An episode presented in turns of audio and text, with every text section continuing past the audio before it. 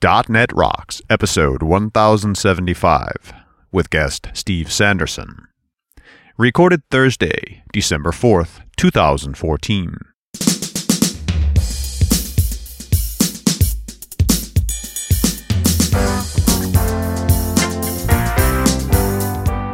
Hey, boys and girls, it's .NET Rocks again. I'm Carl Franklin, And I'm Richard Campbell. and we're at uh, NDC London in the Fishbowl, out in the middle of everything. So there's a lot of talking in the background, and uh, we'll just hope And that's what it's like to record at a conference. that's what happens. Yeah, we don't get our we we get to take our microphones, but not our studios. that's true. Steve Sanderson is here. We're going to be talking with him in a minute. Uh, I can't wait to talk about that. But let's get right to it and roll the crazy music for Better Know a Framework. Awesome. All right, buddy, what do you got? it hits me every once in a while that we uh, know so much stuff because we were there at the beginning of .NET. Yeah, it's true. Yeah. And there's a lot of people that are just trying to figure this stuff out. And of course, nobody's talking fundamentals anymore because everybody who's done that has done that. And, we've and fundamentals on. are different too. They've evolved. You know, .NET 4.5 is very different from 1, 1.1, in 2. some ways, yes, but Yeah. in some ways, no. Some things haven't changed since 2008, 2009. Right. And uh, this is one of them. So this is the process, this the, uh, uh, system.diagnostics.process, which you can use to kick off another process and control it. And you have a lot of control over it. But you can use it synchronously, you can use it asynchronously, you can get different streams, standard in, standard out right. you can uh, do a lot of things with this if you want to kick something off. Typically, a some sort of script or something like that that Yep. runs, or some sort of command line tool. Uh, I used to use it to process MP3 data with the Lame encoder. Oh, yeah. So you could do MP3 encoding in real time by passing buffers through standard in and getting compressed buffers through standard out. And um, that kind of stuff. So there's a lot of things that you can do with this. However, it's kind of tricky. And there are ways, there are things to do and things not to do. So I found this great website, and this is from 2009. If you go to tinyurl.com slash using process, this is from csharptest.net, which is a blog and uh, this is, is a great post on what to do and what not to do when using process and how to make it work. So uh, there you go. So I know that there are a lot of people that uh, weren't around in those. And haven't had to deal with it. And you, you think because it's under the diagnostic set, it's only for debugging, yeah, but no, not for normal workflow. But I don't think that's true. nope. And you can get events. You can uh, do all sorts of stuff. And there's also links to other resources of good projects and things. So there Cool, you go. man. Yeah, know it, learn it, love it, man. Who's talking to us, Richard? grabbed a comment off of show 933, the one we did with one Steven Sanderson, mm-hmm. talking about GPUs on the web. And that was at NDC London this time last year. Yep. So a year later, uh, and Dominic Finn wrote this great comment also about a year ago where he said, What a show! Most excellent. I was listening to this in the car this morning and I was tempted to pull over and just start looking into the WebGL stuff there and then. You know that's the sign of a good podcast. Yeah, right so there. We people have to people stop over. what they're doing. and I also briefly looked into the WebCL stuff. There's so much potential. I didn't realize it was Steve Sanderson working on the Azure front end. Mm-hmm. It's a real work of art and a great tool for selling cloud computing at my company. Mm-hmm. In academia, they call this stuff like that a corporate excitement tool. That's a good lie. That is awesome. corporate Yeah. excitement tool. Something to wet the lips of the guys who hold the purse strings. Uh-huh. I've called it lollipops too, right? It's Yeah, like, I'm going to give you a right. lollipop. Now buy my toys. Some ice cream. That's it. ice cream. Yeah. Anyway, I thought that was a fun comment, at Dominic. Thanks so much for uh, for sending that in to us. A .NET Rocks mug is on its way to you. And if you'd like a .NET Rocks mug, write a comment on the website at .NETRocks.com or in any of our mobile apps because we've got them for Android, for Windows Phone 7 and 8, for iOS, and for Windows 8. And that brings us to Steve Sanderson. He is currently working as a developer for Microsoft and the team that brings you the ASP.NET technology stack, IIS, and other web things. Previously, he developed .NET software as a contractor consultant for clients in Bristol and beyond, plus wrote some books for Apress, such as Pro ASP.NET MVC Framework. From time to time, Steve speaks at user groups and conferences, and recently has been running a bunch of training courses on topics such as C Sharp, SQL Server, and of course ASP.NET MVC. You might also know him as the Knockout guy. Yes. That's the guy that brought us Knockout JS. Welcome back, Steve. Hi, good to be back. Good to see you. Great to be here. I- What do you think of that comment uh, when you hear stuff like that? That is cool. Yeah, I can relate to that sort of thing. I've had experiences too where I've been listening to podcasts and I've just been like, I need to start a new open source library now or something Yeah. like that. So I need to Yeah. code in this right now. yeah, that's right. But the th- his enthusiasm for the Azure portal is shared by many people. I mean, it, it's so awesome compared to the other guys and what the user interface that they have. Okay, good. Yeah. Well, thank you. I'm I'm kind of flattered, but also it's not me you're praising there. We've got an entire team of UX designers who've Yeah. you know they've come up with this thing, and uh, yeah, they they were brave in coming up with a, a completely new way of uh, interacting with something through a web browser. And um, I guess whoever signed off on uh, letting them do it was fairly brave as well. But I, I think it's paying off.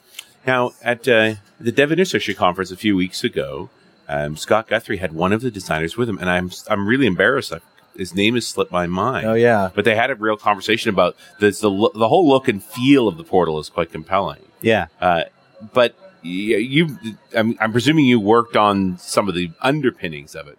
Yeah, that's right. So I, I'm on a team called the Shell team. Okay. We've, we've got there are like two teams that are basically responsible to, for delivering the the core application there, and then there's n other teams that actually plug in the functionality for specific areas. So there's the websites team, the SQL team, the you know the Azure Active Directory team, the TFS team, etc. And they're all you know working with us, but I'm on the shell team, which is responsible for designing the actual architecture that holds everything together. Right. Uh, and so we need to make sure that all these other teams have got a, a nice SDK to work against. Right, And way to interface into your shell. Yeah, it's got to make sense. It's we have to treat them like proper consumers who need nice tooling and you know proper documentation and everything like that. Right. Sure. And uh, yeah, and then we have to make sure that the code that they deliver to us is. Uh, going to work in a robust way. So Mm-hmm. even if they make a mistake, not that they ever would because they're all wonderful, but let's just say something tragic happened Terrible one day and they did something wrong, we'd still need it not to make the entire website crash and burn. Right. And we need to make sure that even if they make security mistakes, it, there's uh, technical reasons why a security error in one part of the system can't affect another part of the system Right. and so on. it's, it's Azure portal seems to me to be the shining example of a spa that is complex and big and works well. And Complex and big, I can uh, relate to those parts of it, Yeah. certainly, from, from my perspective in Is the that code. last bit Yeah. he's just going to walk away from, I guess? No, no, no. It, I'm sure it works well. I just see it more from the implementation side than Sure. from the user side. Right. You see the pain most of the Are you- time. and and a lot of the times, are you trying to make it more efficient? What is Yeah. your job? Is that what you do? Well, that's not my specialism. We do have one guy who has spent almost the entire last year just solidly doing performance work, and he's, Wow. you know, he's got an incredible level of insight into what the browsers are doing, and you know, he knows how a line of JavaScript translates into instructions on the GPU to, you know, move elements around and things like that.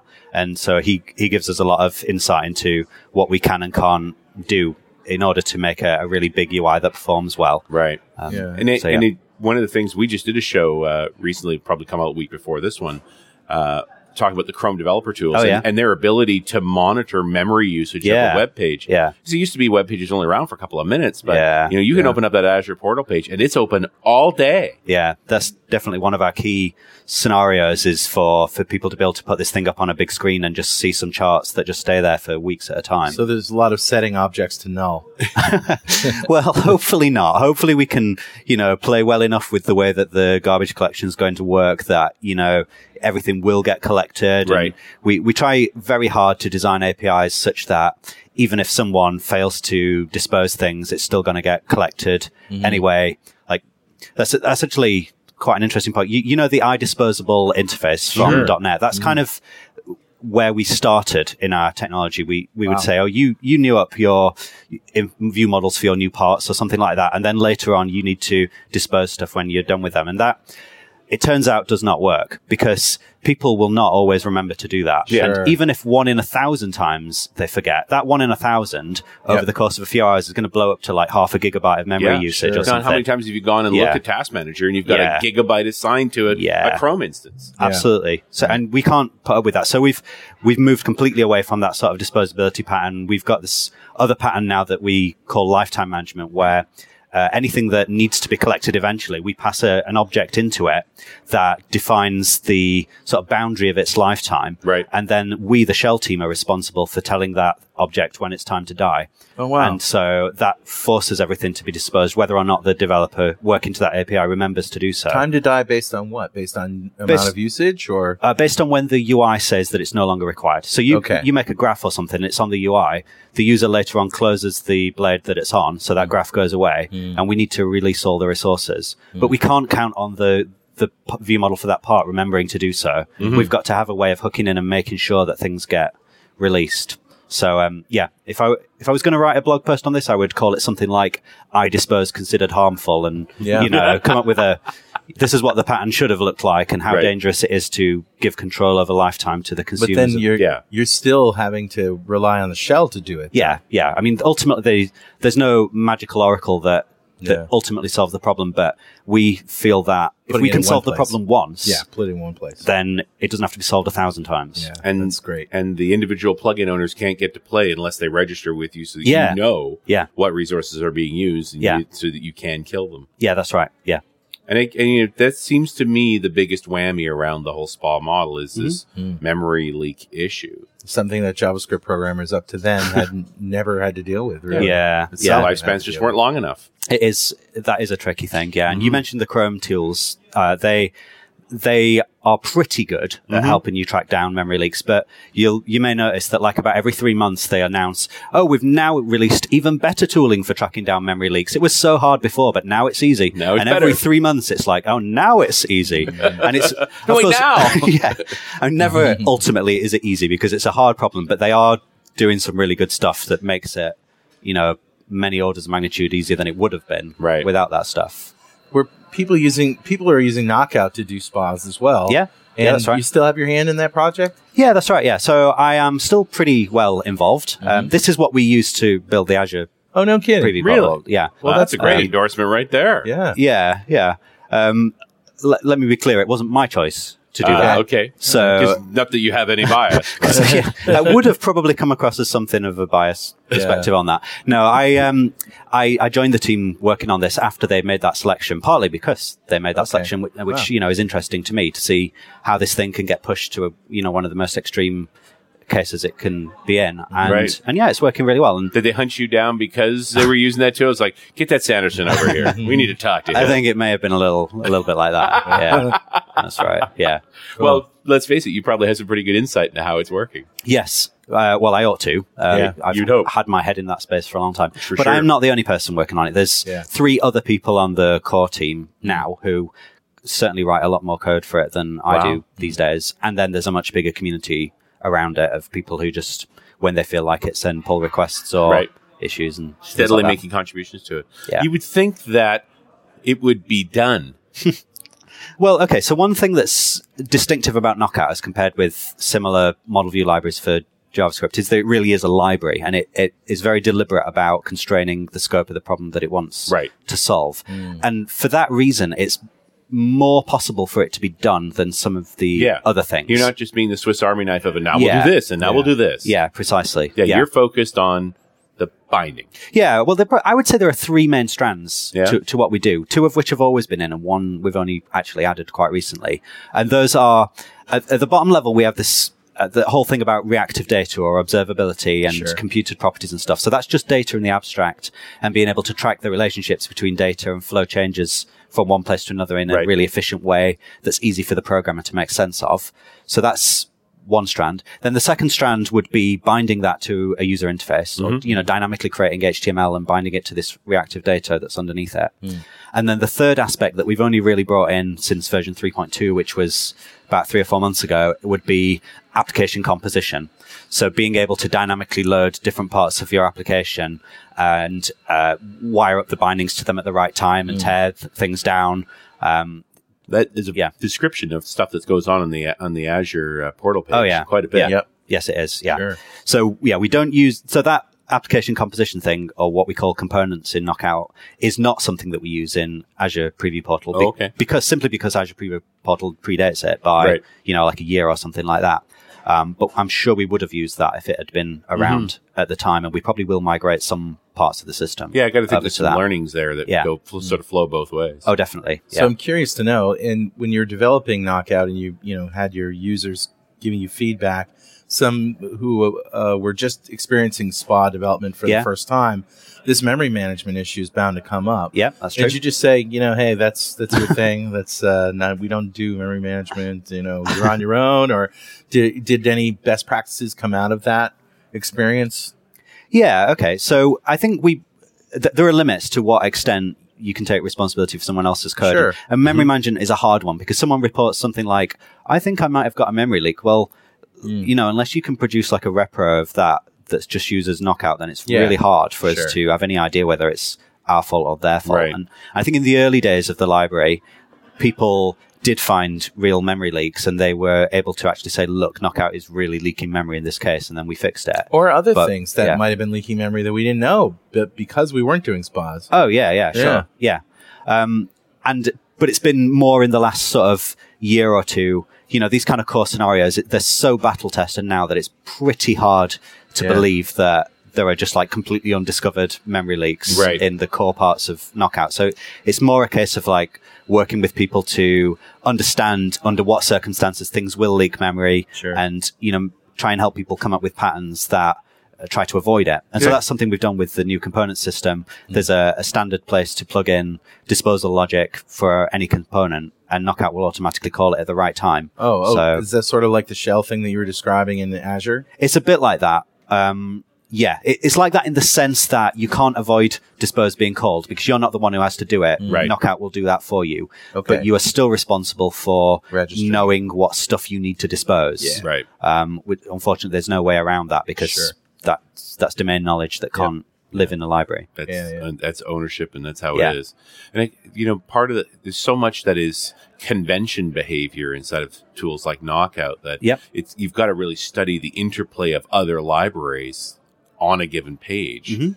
You know, you don't necessarily know where convention is going to have interplay you did never think of that, that Uh-huh. might generate a leak. Yeah, yeah, totally. Yeah, is th- memory leaks are just are just hard. They're Yeah. among the hardest type of bugs to to work with. Those and intermittent bugs in general are just that's the the worst case. Where you just don't know what components are causing the problem actually. You're Yeah. only seeing the, the symptom, you're not seeing Yeah. the actual causes at all. yeah, exactly. Yeah, but you know, Knockout is with it being a library. There's not that much abstraction. So when you see an error, it's generally not sort of twelve steps removed from the cause. Yes. generally, like it could be in some pathological cases, but Yeah, Yeah. you never know what people are going to do, Yeah. right? That's the nature of a library. People Yeah. use it the way they're going to use it, yeah, and not probably not the way you intended. Yeah. Yeah.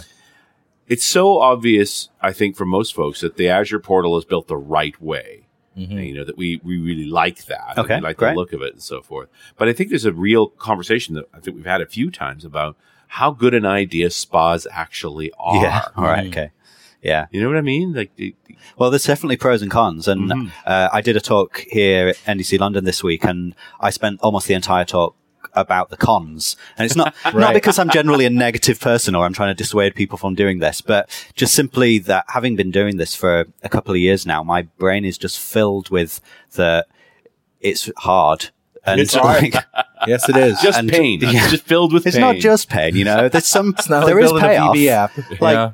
you know the the payoff is really big like if if you can build a, a nice single page application then you can produce a user experience that is as good as or better than native apps you really sure. can and you can do it with native code and it will run on all the devices and you can still package it to run as a an app store app with something like Cordova if you want to Yeah. and you get to as a developer really stay at the sort of beating heart of web development, making your own skill set really relevant, you know, for your own future. So there, Yeah. there are loads of really great things about it, but yeah, the cost is significant because it's, it's complex. It's, I think building a, a, a really heavy client side JavaScript application is as different from server oriented web development as something like game development Right, or, yeah. you know, scientific computing or something. It's really just a separate discipline in, Yeah. in so many ways. And, and it's hard for people who they've done a bit of ASP.NET MVC or some web forms or something and they just say, Oh yeah, we're meant to do a single page application. And they're maybe not prepared for the fact that you've got like a year of learning or something Yeah. like that. I mean, I'm not saying that I don't want to be too depressing. Of course you can Mm-hmm. start and the more you use standard things and there are some, some uh, frameworks and scaffolding tools and such that'll give you good starting points and Yeah. hopefully you can be productive in a, a week or two. But still, there's a big learning curve and, and so many different concepts compared with server uh, based HTML rendering. And If only because it is Silverlight didn't have to die. Oh man, so awesome. so like was so the great. programming model is just so great.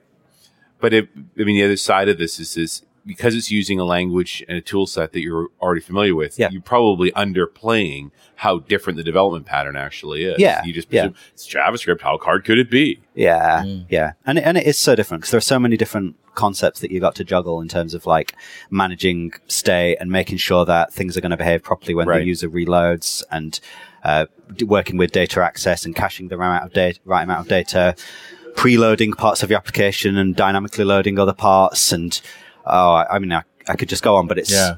there's just a lot of aspects that that don't exist on the server. Serious libraries there. but we are, behind you know, you you said it yourself. This is about creating as good a client experience as any native app. And I think you can do that, yeah. And and the tooling and uh, technologies have moved on such a long way over the last couple of years that I think people are in a stronger position than they have been, and, and I expect that will continue, and more de facto standards will emerge. You know, we've tools that we've got now, things like uh, Grunt and Gulp for the uh, build systems, Right. Yeah. Yeoman for scaffolding, Yeah. um, Karma the test runner, Bower for package management. Yep. N- none of these things either existed or were uh, in. You know, you probably hadn't heard any any of these things two years ago, and Right. and yet these are pretty much standards by now. Yeah. It's a better experience certainly than it has been before. Yeah, and it just Right. speaks to an, an rapidly evolving tool set. Yeah. Like, it's just getting bigger, bigger, bigger. Uh, why not Angular? That seems to be the hotness these days for a library. I, I understand that Angular is very good. So I'm certainly not trying to, I'm not a salesperson particularly. Right. I would be terrible because I'd be too honest. So I, You must get that a lot, though. Why People- should I use Knockout over Angular? I do, yeah, I, it comes in phases. So Yeah. there was a while when people were saying, why not, um, Backbone and Yeah. why not just jQuery UI and Mm. why not React? And, You know, that I don't expect that's ever going to change. People do want to compare technologies, and that's Sure. that's very reasonable. Um, Angular has, has certainly been very strong over the last year. They've Yep. they've done a great job of putting together a, a big framework that meets a, a large percentage of people's needs, and Mm. people are pretty positive about it. Like it's not hard to find people complaining, but people complain about anything. So Sure. Yeah, yeah. But Um, I also feel like it's not particularly opinionated. It's, Okay. It's kind of a Swiss Army knife. There's a lot of tools in Angular. A Yeah. different ways to use it. Okay, I I think of it as being fairly opinionated, Okay. to be honest with you, um, because it does rely on the idea that you're going to do route in a particular way. You are going to Yes. use DI in a certain kind of way. Uh, you're going to track changes to your data in a certain kind of Right. way. You know, it, it is its strength really is if you're going to go with the convention that they set up, then, uh, well, one, other people who are quite smart have worked out that it actually works. And two, Right. there's kind of a safety in numbers thing. Even if it goes badly wrong, you can probably find someone on Stack Overflow who'll tell you what you did Will wrong. help you and- out, yeah. yeah. Right, right. So that's all very cool. But you know, on the other side of it, frameworks come with quite a bit of risk to them because Yeah. if you don't like a bit of it, you may not have any choice but to go with Yeah, that. right. No, if you don't like in. some of the future direction that the project takes, and that's certainly one of the issues that people are having with Angular at the moment, that, Yeah. you know, you are quite, you're bought into it. And, Mm. and so when it comes to the Azure management portal, one of the reasons why the team uh, went with Knockout was specifically because it was relatively low risk as a library. Right. If they decided after six months that it wasn't going to work, had some chronic like performance issue or something, which Yeah. thankfully we haven't found, but if if that had happened, Mm-hmm. then it could have been swapped out for some other kind of binding system. Sure. Um, so yeah, low risk. Or write rewrite your own kind of binding. Oh, yeah. and you Yeah, well, actually, being Microsoft, that's inevitably Yeah. what would have happened. yeah. yep. Yeah, maybe I'm thinking more in terms of it's not spe- like knockout's very specific. It, Yes. it, it's area of concern. It's That's not right. trying to be all things. It does one thing very well. Mm. Yeah. Well, three things. Very this it matches my philosophy quite well, which is that I like to be in control of what's going on, and I, I'll choose Right. my own combination of things Right. that are optimized for a particular problem. Yeah. And uh, I understand that if you are completely under, unfamiliar with single page applications, then you probably are going to have an easier first few months going with something like Angular because you are going to find more people say, you know, this is what to do in your first week, and you know, there's going to be more that's just going uh, right for you out of the box, fewer Right. decisions that you can get wrong. Mm-hmm. Um, Whereas if you're working on a, a bigger project that's going to have a, a lifetime of several years, if you've got a, at least a sort of moderate awareness of what it is that you're trying to achieve, then you can hopefully put together some collection of libraries that is a much more targeted solution Right. uh, Yeah. than you know needing one big framework that's standard in some way. Right. Can you talk a bit about say, some of the other libraries that are involved in the Azure portal page? I mean, obviously Knockout on the binding side. Are there Yeah. other key tools? Yeah, so we we're very heavily using Require.js, the AMD module thing. Yeah. Um, Yeah. That started off as a someone just sort of slipped it in one day, and someone else started using it, and someone else started using it, and pretty quickly it's you know come to dominate the way that the the system is structured. Right, So yeah. everything is AMD modules now, and, and that gives us a lot of flexibility to do things like control what stuff gets dynamically loaded and what stuff gets preloaded and Right. how. And of course, it, it deals with uh, tracking uh, what they're called like dependencies and such Mm-hmm. for us. So that's great. Um, we also use TypeScript. Uh, Oh, great. completely. Interesting. Everything, all of the code is TypeScript. Got more than a million lines of it. Um, That's a lot of TypeScript. Indeed. it is, yes, it is. Um, And you, So- do you personally use TypeScript? uh, in my day job, Yeah? I do. Yes, Yeah. And what's your, you know, here's somebody who's done a lot of JavaScript, obviously. Yeah. Tell us what you think. I think it's pros and cons, to be Yeah. honest with you. And and I, since I work for Microsoft, maybe I should say it's all amazing and it's Yeah, great. But and and there are some really good aspects to it. And I think it's definitely the right technology for us to use because we. On the shell team, our job is to make easy to consume SDKs for other teams. Right. And one of the things that you get basically for free with TypeScript is a nice description of all the APIs that you're exposing that someone can discover uh, through IntelliSense, and we even automatically generate documentation from the the type description files that TypeScript outputs. Nice. So that's like So- a really great capability for an SDK builder is Yeah. to have tools that It spit is. out the things that people need to use your SDK. Yeah, absolutely. And they the SDKs are all in TypeScript. Like a Yeah. Plain vanilla JavaScript wouldn't be able to use your SDK. No, no, someone. Well, theoretically, Yeah. someone just writing JavaScript can absolutely uh, make the same function calls and, and so on, Right. invoke the same constructors and such. But doing so would just lose a whole opportunity to get strong tooling support. Got it. So I don't think people would likely do that. Um, and the other thing that's really good for us is that even though we've got such a massive code base, it's not very hard to uh, navigate it. You know, we, we can very easily discover what APIs are available in what place because, you know, the, the tooling tells us that. Uh, and then obviously we get all the sort of build time verification that we haven't got typos and stuff. Right. Um, Yeah, it strikes me that for a large JavaScript oriented project, TypeScript gives you a lot of maintainable aspects things Yeah. that make it easier for multiple people to work on it, multiple people to care for it, and people to interact with it well. that's exactly the problem that TypeScript Yep. uh, aims to That's solve. And I think that it, it it largely does that, and and it's certainly getting closer to being a, a really successful implementation of that. Yeah. Yeah. Hey, Richard. Yeah, buddy. Guess what time it is now? Ah, it must be that happy time again. Yep. Time to wrap up the first half of this show in an observable collection of awesomeness and call dispose. Nice. oh no. Ah, memory leak jokes. I love it. Actually, it's time to give away a Telerik DevCraft collection to one lucky member of the .NET Rocks fan club. But first, Telerik DevCraft is the most complete .NET toolbox for web, mobile, and desktop development. With the addition of UI for Xamarin to the DevCraft bundle, you can now create compelling native mobile experiences with your C-sharp skills. Download a free trial at tinyurl.com slash devcrafttrial. Awesome, dude. Who's our winner? So today's winner is Vidas Karosas from Denmark. Congratulations, Vitus. Yeah. And he just won the Telerik DevCraft collection. He's very happy about that. It's a big pile of awesome from Telerik. And if you don't know what we're talking about here, go to .netrocks.com, click on the big Get Free Stuff button, answer a few questions, and join the .NET Rocks fan club. We have thousands of members all over the world. Every show we like to give away stuff from our sponsors. And every December we give away $5,000 worth of technology That's right. And that happens tomorrow. tomorrow we announce the winner and uh, that's going to be awesome. Steve, we'd like to ask our guests if you had five thousand US to spend on technology today, what would you buy, sir?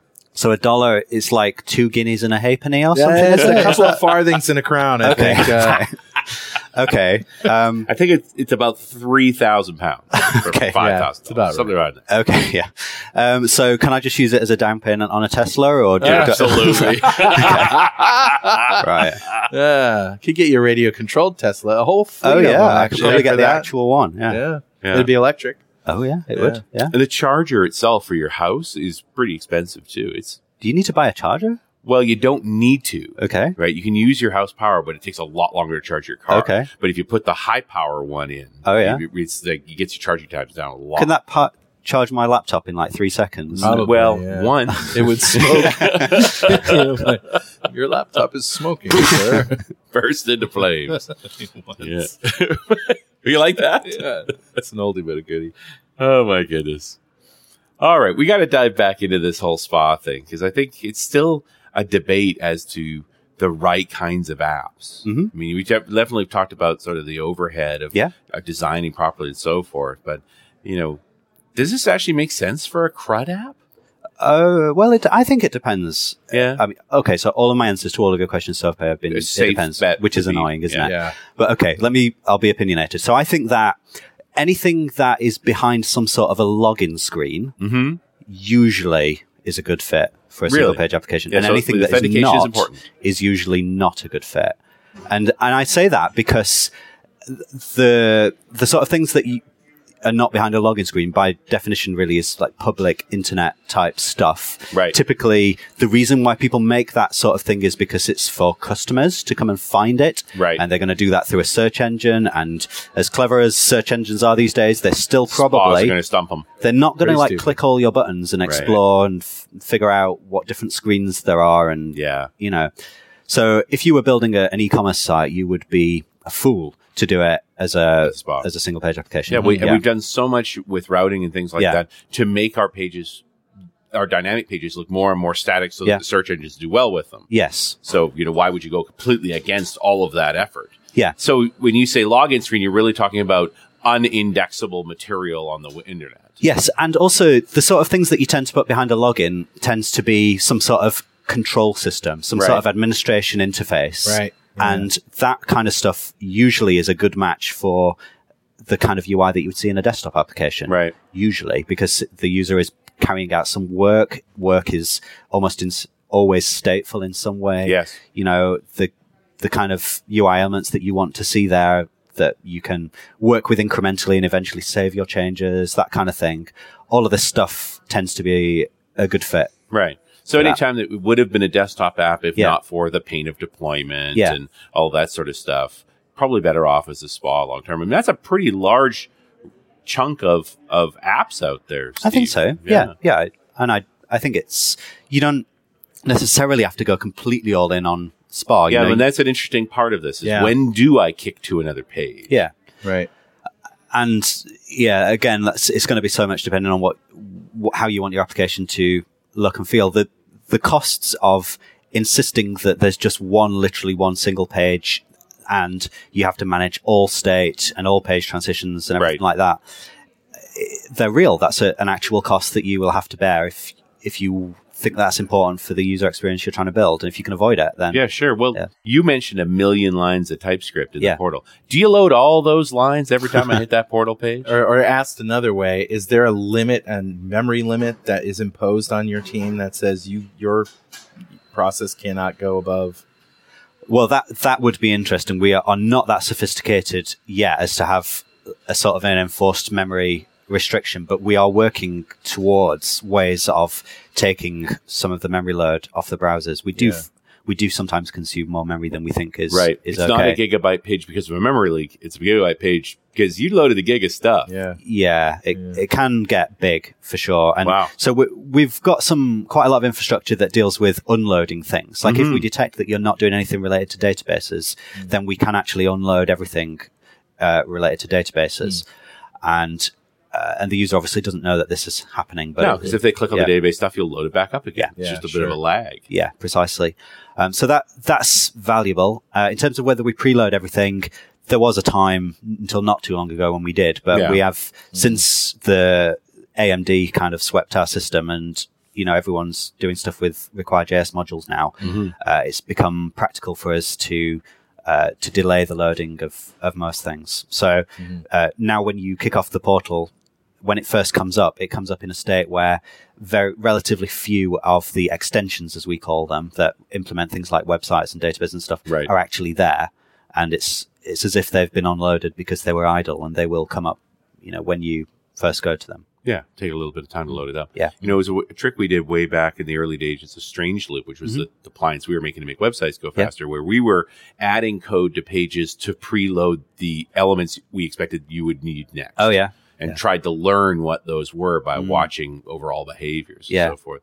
I mean, I, I see, I could see you guys heading down that similar path. It's like, especially for a given user, there's probably patterns of, of behavior. It's like every time Yeah. this person fu- shows up the portal, they go check their uh, analytics first. So Yeah. we should just get those analytics modules loaded now and save them a little time. that's very interesting. Yeah, we've not got anywhere near quite that sophisticated yet, Yeah. but I guess the day may well come when we look at that sort of thing. Yeah. But this whole plug-in model is about limiting memory. Then Well, that's one of the aspects of it. The there are several other aspects, and it comes down to this robustness and Mhm. uh, security thing that I mentioned. Like nobody's going to want everything loaded, but you don't know what they are going to need loaded. So That's true, yeah. but also bear in mind that the kind of data that we deal with as a cloud service provider is important, sensitive data. It may be governmental data, it may be healthcare data, or something like that. We can't l- do something that makes that likely to get leaked or exposed. More you know, vulnerable. we've got to uh, be extremely robust, and so we can't take the chance that uh, a team that builds let's to pick on a my old team let's say the azure mobile services folks just have a bad day one day and they Mm-hmm. put some kind of cross-site scripting vulnerability in their code we can't accept that because they've done that that the sql database's data gets leaked Right. you know we've got to have this hard isolation between different parts of the system Mm-hmm. um, so uh, the way we achieve that is that all the different parts of the system uh, they are all running in hidden headless isolated iframes Interesting. so they the the UI that you see is not actually uh, provided by any of those different extension teams. They just send us instructions to like draw a gl- grid, please, and fill it with this data. But they can't actually see the DOM directly. They can't just go dollar dot some CSS selector and read all the data out because that would be a huge Yeah. vulnerability. Sure. Maybe reaching Yeah. across the layer there. Yeah. Uh, Have you? Do you SignalR at all? Uh, some of our extension teams do use SignalR, yeah, Mhm. and so they they deal uh, because you know it's up to them where they get their data from, and they can pull it in whatever they they want, and then they supply that through to the shell, and we render it. And we're looking at making a standard system for uh, connecting to SignalR to uh, so that instead of you opening n WebSocket connections just because you've got n different extensions trying Sure. to use sockets, Right. we'll aggregate it all into one thing. Yeah, that's pretty Make smart. things a little more efficient. You, Yeah. you know, there's something I always love asking guys like you who do a lot of work in JavaScript, and that is, what's on your wish list for JavaScript? my wish list. I think by a long way, the most cool and exciting thing that is coming along that I'm really enthusiastic about is the whole web components thing Right. um, and the shadow DOM and the associated All right. technologies. Tell us about that. So- we don't know. All right. Do you remember the in Internet Explorer 4 days when there's this behaviors concept, the HTC files or something like that? Yeah. Yeah. Okay, so that was like you make up a custom element name and then you associate some behavior with those elements. So whenever someone creates a, um, let's call it a dialogue element, just to make one up, Sure. that it's going to contain this kind of markup. It's going to be uh, wired up to react in this way if you click on it, that sort of thing. So it's a it's a component, and that's what web components give you. Right. But they do so in a in a really uh, useful manner. So you can do things like compose components together, and you can easily redistribute, and share them, and so on. Um, and you can also tie in with different events that occur, like when this element gets removed from the page, I need to do this kind of clear up logic, that kind of mhm. stuff. So it's a sort of a standard interface to develop a component architecture Yes. that all vendors and third party and open source and anybody else can play in. Yes, exactly. Yeah. That's a good way of looking It's at the it. I discoverable, I dispose of the web, right? Like, it yeah a it, component it- model. it allows you to create your own sort of uh, language for for the elements that you build your pages out of right. and you can imagine in an extreme case somebody writing markup that doesn't contain any divs or or any standard elements or but maybe it would at a very low level but at the highest level you've just got all these references to components that mean something in your application Right. like login form and you know list of customers and things Yeah, like you- that Now you're sort of in a composability Yeah. model, right? Just pulling all these things together. They'll do their thing, and, and we'll get a page Now, out of it. now, what about some of the things that you love about C Sharp that you Ah, miss in JavaScript? I mean, Yeah. I, I find myself wanting LINQ all the time, and I Yeah. love async await, you know, Yeah. for example, instead of having to do everything by passing functions to something which is going to call me back. and Yeah. that. yeah It'd just be nice to abstract all that stuff away. Yeah, I agree, and I think that the the async stuff would probably top of my personal wish list. Yeah. You know, as you just mentioned, and the good news is that uh, with uh, the generators from ES6, you can produce exactly those kind of semantics, even though the syntax is a little awkward. Right. And there is a proposal out at the moment to actually add the await and a, um, async keywords No kidding. into the language. And so that would just be a simple syntax sugar over the underlying generator Sure. system that we've already got. Um, but that, yeah, that would be I mean, it's really supposed nice. to because the functional nature of JavaScript is such that you know in C Sharp, WPF, Silverlight, or whatever. Yeah. If you're doing cross-thread uh, calls, you know you have to Yeah. wrap it. You have to call the delegate and all of that. Mhm. Well, in JavaScript, you get around that by if I have a function that's going to uh, return something on another thread, or it's got something on another thread. I pass a function to it, and that function gets called when it's done on the on the UI thread. It's a little bit of a challenge for people to get over that hump. Yeah, I guess is putting it mildly. Mhm. Once Yeah. you do, it's great, but it's a totally different model, and you're still writing curly braces, but you know, but it's so you, your natural instinct is to do things the C sharp way. Sure. Yeah. I'm just wondering what's better, you know, because it seems like async await was created to sort of get around the basic problems of threading in a procedural top-down model, but that's not really the way JavaScript works. No, that's true. So JavaScript doesn't have the same issue about needing to return to the UI thread because Right. JavaScript only gives you one thread anyway, so you don't Yeah. really have an issue with that. Oh, that's not completely true with um, web workers, I suppose. But yeah. yeah, it's still very useful to be able to have that kind of syntax where you can just say var x equals await some function, uh, because trying to do it with uh, generators on their own is is weird because they're clearly not designed for that, and it feels like you're fighting the system. And callbacks just make your code weird. So yeah, yeah, Right. Callbacks are weird. Let's put that And way. JavaScript's gotten weird enough, hasn't it? yeah, it's- let's unweird JavaScript. yeah, it could it could use a little bit of that. Yeah, but that's happening, you know, with things like class keywords and imports and stuff. Yeah. And actually, my now I've just remembered my my personal wish list would actually be topped by. Uh, I really wish there was some way of doing weak references in, Oh. in JavaScript. Neat. Um, and I know that seems like an obscure detail, but Sure. if that were possible, so many of the the scenarios that we have to work hard to not leak memory in would just not exist So that's like scenarios. okay, kind of dispose that, but if I want to go back and grab it, I can. Yeah. Yeah. So it, the the cl- key scenario for me and f- I think for single page applications like the preview portal would be when you're trying to react to some data changing. So you've got some uh, some value that might change to some other value in the future. Uh, if you want to add a subscription to that thing, then in order for that thing to be able to call you back later, it has to have a reference to you. Sure. And that means that you stay in memory, even if you have no role anymore. You've been Right. removed from the UI and Yeah. yeah. there's no point in even calling that subscription anymore. So if that subscription could have been modeled as a weak ref, Yeah. then it would just automatically go away when the you know the subscriber was collected. Right. Right. Uh, that would be really nice. Yeah. But unfortunately, the folks in charge of the specs have have counted it out uh, for Hmm. the time being, at least. So I'll just keep on mentioning it at all available for opportunities ES7s. until Okay. Persistence sometimes wins the day. Sometimes. yeah. So I can't imagine the Azure portal's done. There's so much to do there, Yeah. and the product continues to evolve. Yeah, totally. Yeah. are you guys looking at major changes in the shell, or is that plugin model working for you? It's just new plugins are coming. We're, we are continually changing it to the Yeah. extent that people even get annoyed about how continually we are changing it. Um, in, and we're doing so at all levels. So we're doing so both at the underlying implementation. We're changing a lot of our APIs because we're learning, you know, and we like the thing about moving from iDispose to uh, the lifetime management pattern is just one example. There are many other cases where we've learned as time has gone on that there are better ways of doing things like better ways of doing data access, better ways of sharing data, that sort of thing. Um, so we are trying to uh, continually move people to in a direction that means that whatever you do is just going to work, and you can't get it wrong even if you're trying. Yeah. Like that's obviously uh, that's one aspect to it. And then at the UI level, we there's a lot more for us to do. You know, we've got a set of UI conventions right now that are optimized around cases like I want to create a new website.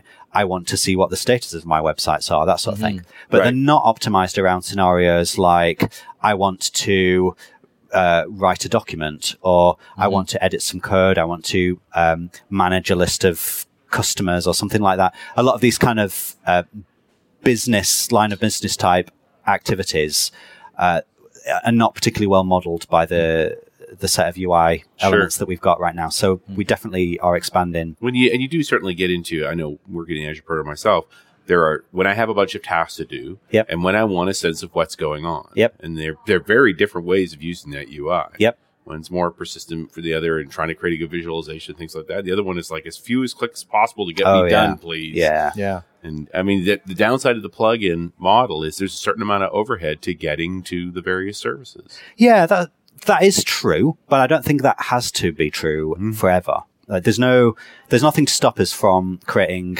uh, methods for these plugged-in extensions to integrate themselves really deeply. Right. So, I mean, they can already add themselves onto the start board, as we call it, that Mm-hmm. big blue space that you land on when you first arrive. But Yeah. they can be integrated very deeply. So you can imagine some sort of uh, instant searching feature where you press some key, a, a search dialog comes up, you start typing, and we instantly search across all the right different databases and websites and everything just like that. Just because it's modular under Yeah. the hood doesn't mean it has to look like that on the client yeah, absolutely. you know? Yeah. And, and then, but you still have that modular element, even if you're loading it every time, because it Yeah. gives you that flexibility for updates and Yeah. you know, you can choose how, how you're actually going to deal with it. So, what's your favorite feature of the preview portal? My favorite feature. Wow. Um, as a as a consumer or as a Yeah. Well, how about this? What was the biggest challenge? You know, something that you like look at it working and go, "Wow, that's amazing! It even works." Yeah, I, you know, uh, spending as much time as I do in the the underlying implementation, there there are some details of what's going on there that sort of melts my brain still. Yeah. Like the way that um, the system of uh, passing data changes across these frame boundaries hmm. in a reliable way that copes with things like Right. if an error occurs on one side or if something gets shut down due to memory usage or something like that, and and everything just transparently works when it comes back up. That Yeah. I, I find that hard to imagine how that works, but it you're does. dealing with all these headless iframes, like Yeah. calling between them is not a trivial. yeah, And there has to be some real coordination there. yeah, that's Yeah. right. I think we're on version three of the the code that deals with proxy and all this data stuff around. It's pretty sophisticated. Um, so yeah, that that surprises me and and challenges me. Um, but then I think just being able to do all this stuff in a way that is performant enough is also feels like a, a bit of an accomplishment. Um, so I'm quite pleased with that. You know, I, I love this whole conversation about web components, and I don't want to derail again, but I mean, I can. Can you inve- imagine a day when we have these sort of drag and drop tools in a toolbox like we did in VB1? I you know, for yeah, it's very easy to imagine, but then I also feel a bit like how many times have we said that that's going to be how it is, and it- ultimately people like writing code as lines Right. of text. yeah, So- that's true. And you know, uh, invariably when you wrap things in these high level containers, that uh, you you get bit because Yeah. you're not watching out for things like Yeah. memory leaks and But things are are becoming gradually more high level, and Mhm. you know, web are. components does help with that. And it's easy to see something like Bootstrap or um, or jQuery UI we would have said a few years ago being a brilliant fit for this sort of component Right. system. So you Yeah. could easily think of mocking up a new uh, mobile app by just dragging a bunch of like panel elements and list elements and things like that, and then instantly you've got the exact look and feel that it should Right. be, and you're just going to fill in your application logic after a that. real WYSIWYG web editor. Well, oh yeah. My God. It wouldn't necessarily have to be WYSIWYG, even even if you're writing code. Like it, it would be very little code just to put like a angle bracket panel close angle Right. bracket. Sure, it's a lot easier than div class equals this and then Oh, wire sure. up some code and, and all that sort of thing. Yeah. Yeah. More to it I than like that. I can't wait for that day. uh, Steve, any last words before we wrap it up? Uh, I've no other special message that I need to give. All right, Uh, great. Except that we want uh, what in JavaScript? Weak references. Oh yeah, Yes, Get busy on that. bring me the weak references and my Tesla, and I'll be happy. All right. Steve Sanderson, thank you very much. We'll see you next time on .NET Rocks.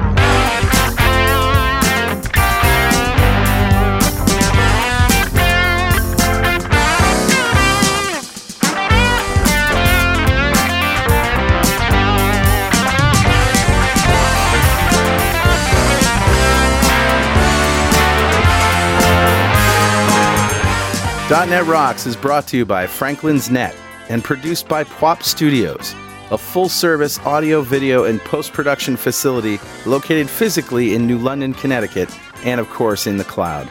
Online at pwop.com. Visit our website at dotnetrocks.com for RSS feeds, downloads, mobile apps, comments, and access to the full archives going back to show number one, recorded in September 2002. And make sure you check out our sponsors, they keep us in business. Now go write some code. See you next time.